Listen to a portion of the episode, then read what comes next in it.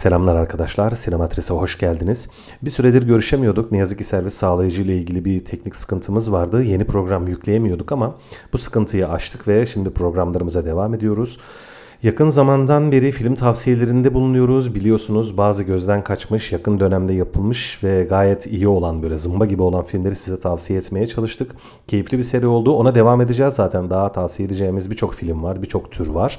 Ancak bir yandan da son yılların sinemasına fazla eğildiğimize dair de ben bir hisse kapıldım. Bunu dile getiren dinleyici arkadaşlar da oldu.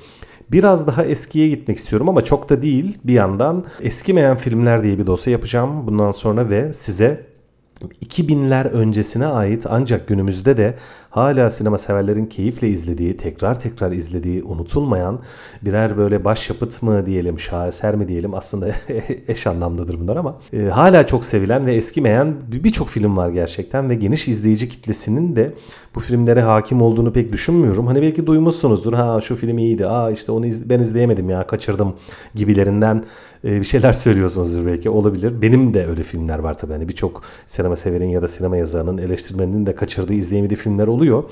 Ben biraz daha eskiye böyle 90'lara, 80'lere hatta belki 70'lere kadar gidip günümüzde de hala keyifle izlenebilen, bir türlü eskimeyen, eskiyemeyen, tekrar tekrar izlenen, tekrar tekrar sevilen ve aslında bugünün sinemacılarının da sinemacı olmalarında büyük pay sahibi olmuş filmlere bir pencere açmak istiyorum. Bir köprü kurmak istiyorum buradan.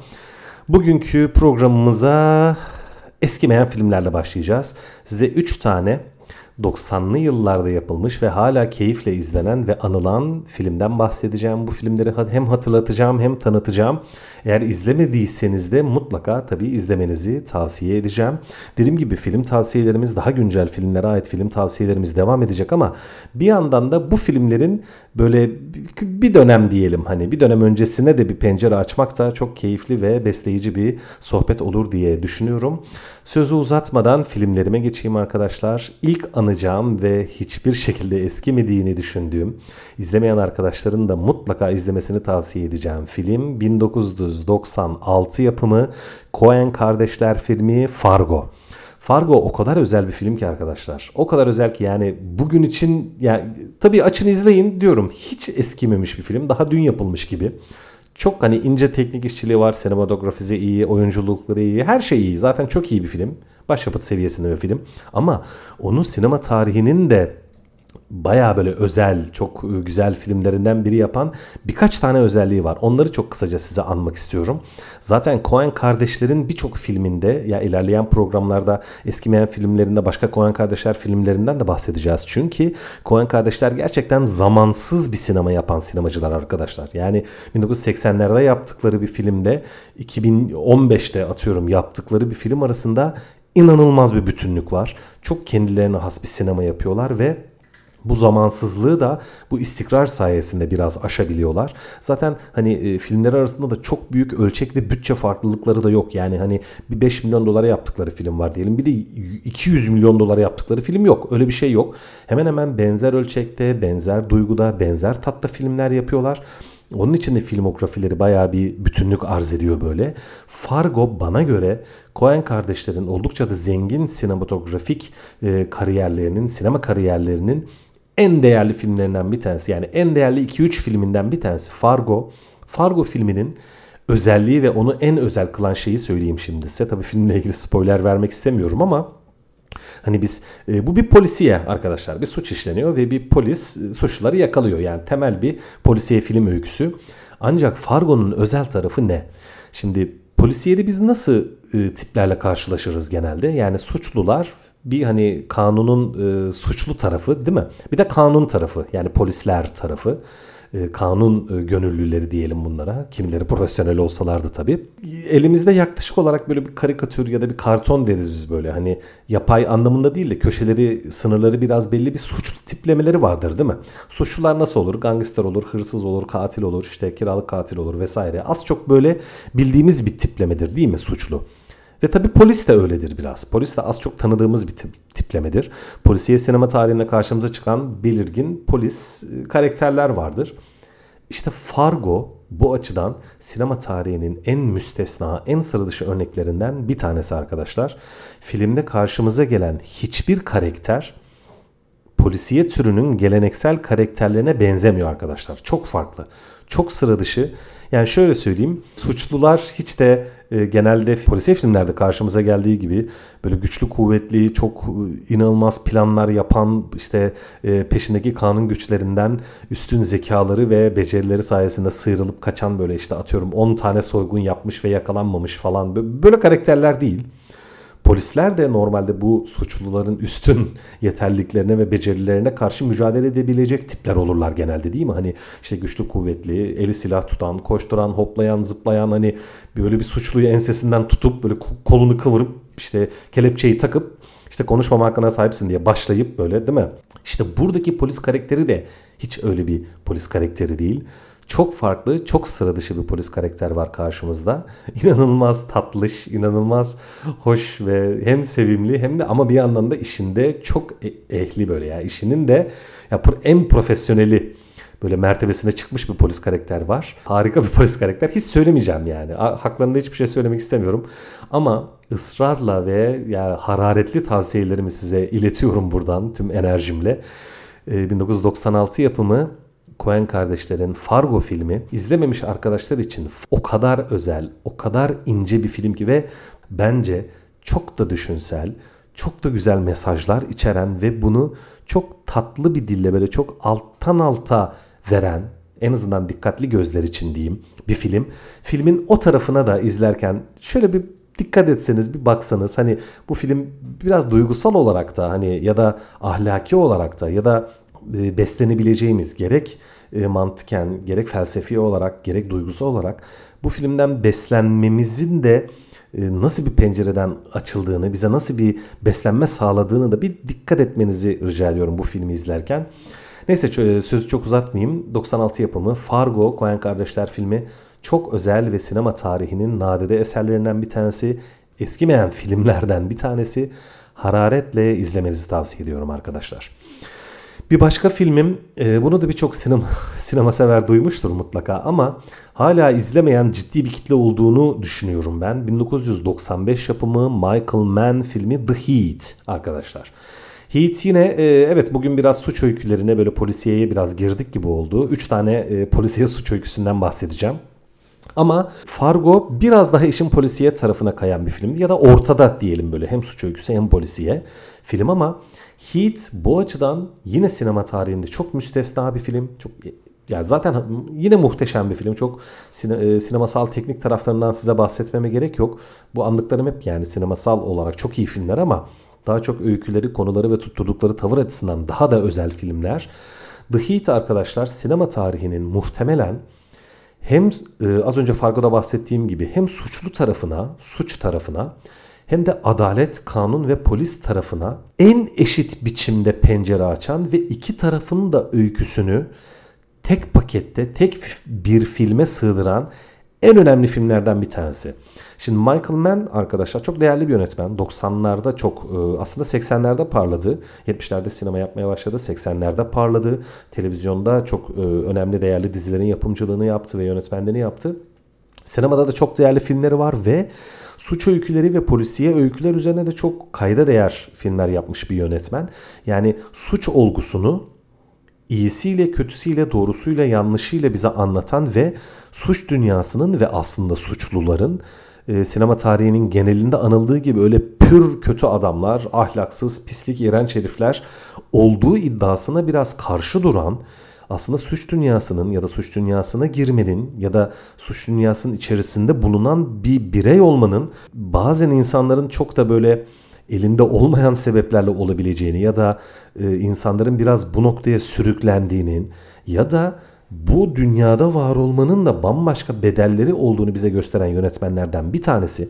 Tabi bunu yaparken kimseyi aklamıyor. Yani bu insanlar suç dünyasına istemeden sürüklenmiş o yüzden bunlar da iyi insanlardır falan gibi bir mesaj, ahlaki bir mesaja soyunmuyor tabi. Öyle bir iddiası yok ancak sadece resmediyor bize. İşte bu hırsızdır, bu da polistir ve bu dünya adalet, suç ve yani suçları kovalama dünyasıdır gibi bir pencere sunuyor. Ancak işin suç tarafına da e, böyle açıklayıcı ve o insanları anlamaya çalışıcı bir pencere açması o kadar besleyici ve o kadar düşünsel oluyor ki işte Heat de Michael Mann'in bu temel yaklaşımını Yani neredeyse adamın tüm fikirlerini ya da tüm sinema yapma motivasyonunu özetleyen e, filmlerinden bir tanesi. E, özelliklerini öne çıkarmayı başardığı filmi aynı zamanda kariyerinin de en başarılı filmlerinden bir tanesi. Belki de en başarılısı gerçekten. Burada bir hırsızımız var. Robert De Niro. Bir polisimiz var Al Pacino. Yanlarında tabii başka çok çok değerli oyuncular var. Ee, hırsız bir bankayı soyacak ya da işte bir hırsızlık yapacak diyeyim. Polis de bunun peşine düşecek. Onu yakalayacak ya da yakalayamayacak belki. Bunların mücadelesini izliyoruz. 3 saatlik bir film, destansı bir film ve o ve o güne kadar e, karşı karşıya gelmemiş iki baba oyuncuyu ve bu filmden de önce birçok suç öyküsü ve polisiye film yapmış. Bu filmlerdeki rolleriyle tanınmış çok ama çok önemli iki e, resmen sinema tarihi efsanesi olan Pacino ile De Niro'yu da aynı masaya oturtup konuşturmuş. Yani daha önce Godfather filminde aynı filmde yer almışlardı ama karakterleri gereği, rolleri gereği hiç karşı karşıya gelmemişti bu iki dev oyuncu. Sinema tarihinde ilk kez bu filmde karşı karşıya geldiler. İnanılmaz bir sahneyle, harika bir sahneyle. Bu çok anılmıştır tabii. Hani bunun parodileri yapıldığı, birçok yerde anıldığı, konuşuldu böyle. Yani artık bilinen bir şey aslında ama dediğim gibi hala The Heat'i izlemeyen sinema severlerin olduğunu biliyorum. Ve şöyle de ilginç bir... Yani filmle ilgili çok fazla not var arkadaşlar. Hani anlatsam ya sadece Heat'in üzerine iki tane rahat program yaparız ama e, şunu da belirtmeden geçmek istemiyorum. Film işte 3 saatlik falan film. Kocaman film. Yani bir diyorum destansı bir film böyle. Ve filmde işte hırsız karakter Robert De Niro, polis karakter Al Pacino. Film Michael Mann'in her iki tarafa da tam olarak eşit ağırlık sunma çabasıyla öyle bir biçimlendirilmiş ki iki karakterde yani işin polis tarafı da hırsız tarafı da filmde eşit olarak bulunması için yönetmen de Niro'nun ve Al Pacino'nun ekranda göründüğü zamanı tam olarak eşit tutmuş. Yanlış hatırlamıyorsam 46 dakika mıydı, 43 dakika mıydı neydi? Yani iki bu dev oyuncu da iki taraftaki birbirine rakip olan iki oyuncu ekranda tam olarak aynı zamanda görünüyor ve hem işin polis tarafındaki e, ya o mesleğin, polislik mesleğinin e, polislerin özel hayatına, aile hayatlarına, işte eşleriyle ilişkileri, dostlarıyla ilişkileri, çocuklarıyla ilişkilerini pencere açıyor. Hem hırsız olmanın yani bir suç dünyasının içerisinde var olmanın insanın özel hayatlarına nasıl bedeller e, ödetmek zorunda kaldığını da bize aynı zamanda resmediyor ve tabii ki suç dünyasında olmanın nasıl bir yaşam, ve nasıl bir e, final diyelim, e, son diyelim hazırladığını da anlatma açısından, gösterme açısından çok iyi bir film. Çok duygulu bir film. Yani filmde polisin tarafını tutmuyorsunuz yani öyle söyleyeyim. Suçlu ya da polis fark etmez. Hepsi bedeller ödüyor. Hepsinin hayatlarının iyi, kötü, kolay, zor tarafları var. Ve biraz da hani ilahi mukadderat içerisinde herkes üstlenmek zorunda kaldığı rolü oynuyor bu filmde. Gerçekten çok incelikli bir film, çok değerli bir film. İzleyen arkadaşlar vardır ama eğer izlemeyen arkadaşlarımız varsa 1995 yapımı Michael Mann filmi The Heat'i mutlaka ve mutlaka izlemenizi öneriyorum. Eskimeyen bir başyapıt arkadaşlar. Bugün anacağım son film yine bir suç dünyası filmi. Ancak bu kez ortada polis molis yok. Tamamen suç dünyasının içerisindeyiz. Şimdi suç öyküleri deyince böyle gangsterler işte mafya falan deyince ilk aklımıza hangi film gelir? Godfather gelir değil mi? Elbette. Coppola'nın 1972 yapımı Godfather filmi sonra işte Godfather 2 yapıldı sonra Godfather 3 yapıldı ve hatta yakın zamanda Godfather 3'ün yeni bir kurgusunun e, tekrar karşımıza geleceği haberini aldık. Hem çok sevindik, heyecanlandık. Biraz da tedirgin olduk yani böyle bir şeye gerek var mıydı? Zaten karşımıza bir başyapıt seri var yani Godfather üçlemesi diye. Bilmiyorum yani Coppola bir şeyler düşünüyorsa, bir şeyler yapmak istiyorsa tabii her şekilde hayranlığımızı dizginleyemediğimiz bir sanatçı olarak ne yaparsa yapsın tabii ki büyük ilgiyle ve sevgiyle izleyeceğiz, takip edeceğiz ama biraz da tedirgin olmadık değil. Evet Godfather'dır ilk bizim böyle suç öyküleri üzerine filmler deyince aklımıza gelen film. Ama arkadaşlar Godfather'ın yanına bir tane daha filmi yazmakta biz hani sinema yazarları az çok sinema tarihiyle ilgilenen arkadaşlar hiçbir beis görmüyoruz. 1990 yapımı Martin Scorsese başyapıtı Goodfellas arkadaşlar. Goodfellas Godfather ile birlikte sinema tarihinin en büyük, en değerli, en güçlü suç, suç öykülerinden bir tanesi olarak anılır ve aslında Godfather'a rakip olarak da görülmez, apayrı bir başyapıttır. Hemen nedenini size çok kısaca söyleyeyim. Godfather filmi suç dünyasının yani mafya dünyasının beynini anlatan bir filmdir arkadaşlar. Söz konusu suç örgütlerinin en üst kademedeki kişilerini, oradaki dünyayı, onların psikolojik hayatlarını, duygusal hayatlarını, aile ilişkilerini, içerisinde bulundukları dünyanın onların omuzlarına e, verdiği yükü anlatan bir filmdir Godfather.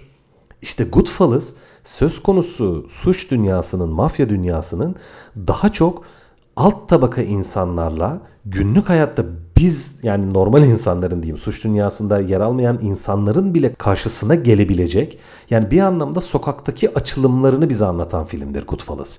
Goodfellas'taki karakterler Godfather'daki karakterlerin askerleridir. Öyle söyleyeyim size kabaca. Çünkü hani Godfather'daki karakterleri biz e, faniler, hani suç dünyasının içerisinde olmayan insanlar göremeyiz bile, görmeyiz bile. Onların atıyorum belki işte e, haraç aldığı ya da işte yönettiği, onların e, egemenliğinde olan restoranlara atıyorum gidip bir, bir bira içen insanlarızdır biz belki de hiç o dünyadan uzağızdır. İşte Goodfellas'taki karakterler biraz daha görece normal insanlar ama suç dünyasına giren insanlar, suç dünyasının içerisinde yer alan insanlar ama biraz alt tabaka insanlar. Öyle söyleyeyim. Ancak film yine Martin Scorsese'nin benzersiz olağanüstü sinematografisiyle özellikle 90'lı yıllar için biraz şaşırtıcı e, grafik şiddet gösterebiliyor. Yani çok kanlı bir film arkadaşlar Goodfellas.